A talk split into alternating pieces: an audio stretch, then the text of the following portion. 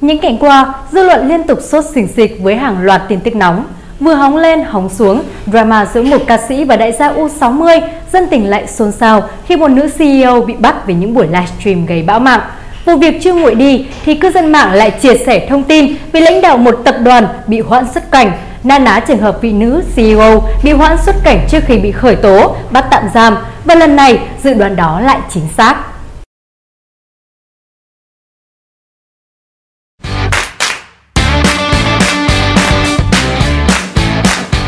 Tiếp sau hàng loạt thông tin gây chú ý trong thời gian ngắn vừa qua là một thông tin khá nóng đang thu hút sự chú ý của dư luận. Đó là việc Chủ tịch Hội đồng Quản trị Công ty Cổ phần Tập đoàn FLC Trịnh Văn Quyết bị khởi tố bắt tạm giam. Chiều ngày 29 tháng 3, Trung tướng Tô Ân Sô, tránh văn phòng, người phát ngôn Bộ Công an cho biết, Cơ quan Cảnh sát điều tra Bộ Công an đã quyết định khởi tố vụ án hình sự, khởi tố bắt tạm giam đối với Trịnh Văn Quyết về hành vi thao túng thị trường chứng khoán, che giấu thông tin trong hoạt động chứng khoán. Đây là vụ án xảy ra tại tập đoàn FLC, các cá nhân thuộc tập đoàn FLC và công ty cổ phần chứng khoán BOS và các công ty liên quan về hành vi thao túng thị trường chứng khoán, che giấu thông tin trong hoạt động chứng khoán xảy ra trong ngày 10 tháng 1 năm 2022, gây thiệt hại cho nhà đầu tư, ảnh hưởng đến hoạt động của thị trường chứng khoán Việt Nam. Theo cơ quan điều tra, hành vi của Trịnh Văn Quyết đã đủ yếu tố cấu thành tội thao túng thị trường chứng khoán, quy định tại Điều 211 Bộ Luật Hình sự. Bước đầu, ngày 29 tháng 3, Cơ quan Cảnh sát điều tra Bộ Công an đã ban hành quyết định khởi tố vụ án hình sự số 06, các quyết định khởi tố bị can, lệnh bắt tạm giam đối với Trịnh Văn Quyết, đồng thời tổ chức khám xét chỗ ở, nơi làm việc tại 21 địa điểm đối với các đối tượng liên quan. Các quyết định, lệnh tố tụng của Cơ quan Cảnh sát điều tra Bộ Công an đã được Viện Kiểm sát Nhân dân tối cao vụ 3 phê chuẩn theo quy định pháp luật. Trước đó vào tháng 1 năm 2022, ông Trịnh Văn Quyết, Chủ tịch Hội đồng Quản trị Công ty Cổ phần Tập đoàn FLC đã bán 74,8 triệu cổ phiếu FLC vào ngày 10 tháng 1 nhưng không báo cáo, không công bố thông tin trước khi thực hiện giao dịch theo quy định. Hành vi bán chui cổ phiếu của Chủ tịch Tập đoàn FLC gây rúng động dư luận và làm trao đảo thị trường chứng khoán. Ngay sau đó, Ủy ban chứng khoán nhà nước đã có quyết định phong tỏa tài khoản chứng khoán của ông Trịnh Văn Quyết nhằm ngăn ngừa, ngăn chặn các hành vi tiếp theo không đúng quy định.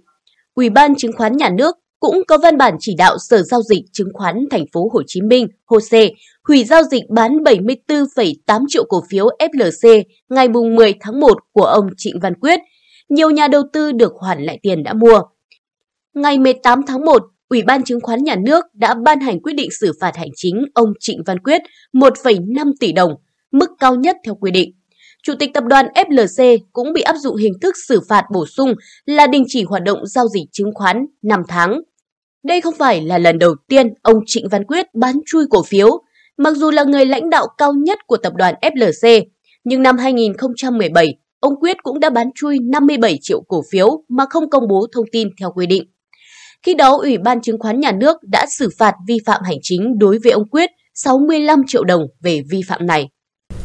Vậy hiện nay, pháp luật quy định xử phạt tội thao túng thị trường chứng khoán như thế nào? Điều 211 Bộ luật hình sự quy định như sau. 1. Người nào thực hiện một trong các hành vi sau đây, thu lợi bất chính từ 500 triệu đồng đến dưới 1,5 tỷ đồng hoặc gây thiệt hại cho nhà đầu tư từ 1 tỷ đồng đến dưới 3 tỷ đồng thì bị phạt tiền từ 500 triệu đồng đến 2 tỷ đồng, hoặc phạt tù từ 6 tháng đến 3 năm. Các hành vi bao gồm A. Sử dụng một hoặc nhiều tài khoản giao dịch của mình hoặc của người khác hoặc thông đồng với nhau liên tục mua bán chứng khoán nhằm tạo ra cung cầu giả tạo. B. Thông đồng với người khác đặt lệnh mua và bán cùng loại chứng khoán trong cùng ngày giao dịch hoặc thông đồng với nhau giao dịch mua bán chứng khoán mà không dẫn đến chuyển nhượng thực sự quyền sở hữu hoặc quyền sở hữu chỉ luân chuyển giữa các thành viên trong nhóm nhằm tạo ra chứng khoán cung cầu giả tạo. C.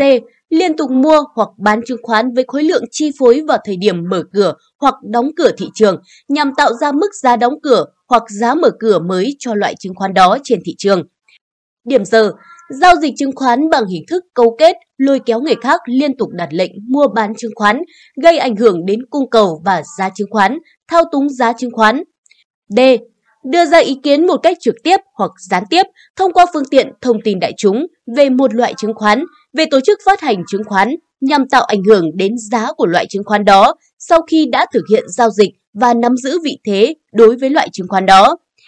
E. Sử dụng các phương thức hoặc thực hiện các hành vi giao dịch khác để tạo cung cầu giả tạo, thao túng giá chứng khoán. 2. Phạm tội thuộc một trong các trường hợp sau đây thì bị phạt tiền từ 2 tỷ đồng đến 4 tỷ đồng hoặc phạt tù từ 2 đến 7 năm. A. Có tổ chức. B. Thu lợi bất chính 1,5 tỷ đồng trở lên. C. Gây thiệt hại cho nhà đầu tư từ 3 tỷ đồng trở lên. Giờ, Tái phạm nguy hiểm. 3. Người phạm tội có thể bị phạt tiền từ 50 triệu đồng đến 250 triệu đồng, cấm đảm nhiệm chức vụ, cấm hành nghề hoặc làm công việc nhất định từ 1 đến 5 năm. 4. Pháp nhân thương mại phạm tội quy định tại điều này thì bị xử phạt như sau. A. Phạm tội thuộc một trong các trường hợp tại khoản 1 điều này thì bị phạt tiền từ 2 tỷ đồng đến 5 tỷ đồng. B. Phạm tội thuộc các trường hợp quy định tại khoản 2 điều này thì bị phạt tiền từ 5 tỷ đồng đến 10 tỷ đồng. C. Phạm tội thuộc các trường hợp quy định tại Điều 79 của Bộ Luật này thì bị đình chỉ hoạt động vĩnh viễn. Giờ, pháp nhân thương mại còn có thể bị phạt tiền từ 500 triệu đồng đến 2 tỷ đồng, cấm kinh doanh, cấm hoạt động trong một số lĩnh vực nhất định từ 1 năm đến 3 năm hoặc cấm huy động vốn từ 1 năm đến 3 năm. Trên thực tế, đã có một số đại gia phải trả giá cho hành vi thao túng giá chứng khoán. Một số cá nhân liên quan đến hành vi này đã bị đưa ra xét xử. Việc xử lý nghiêm những hành vi vi phạm pháp luật trong lĩnh vực chứng khoán là cách giúp thị trường minh bạch và tăng thêm niềm tin cho các nhà đầu tư. Bản tin của chúng tôi đến đây là kết thúc. Cảm ơn quý vị đã quan tâm và theo dõi. Xin kính chào và hẹn gặp lại.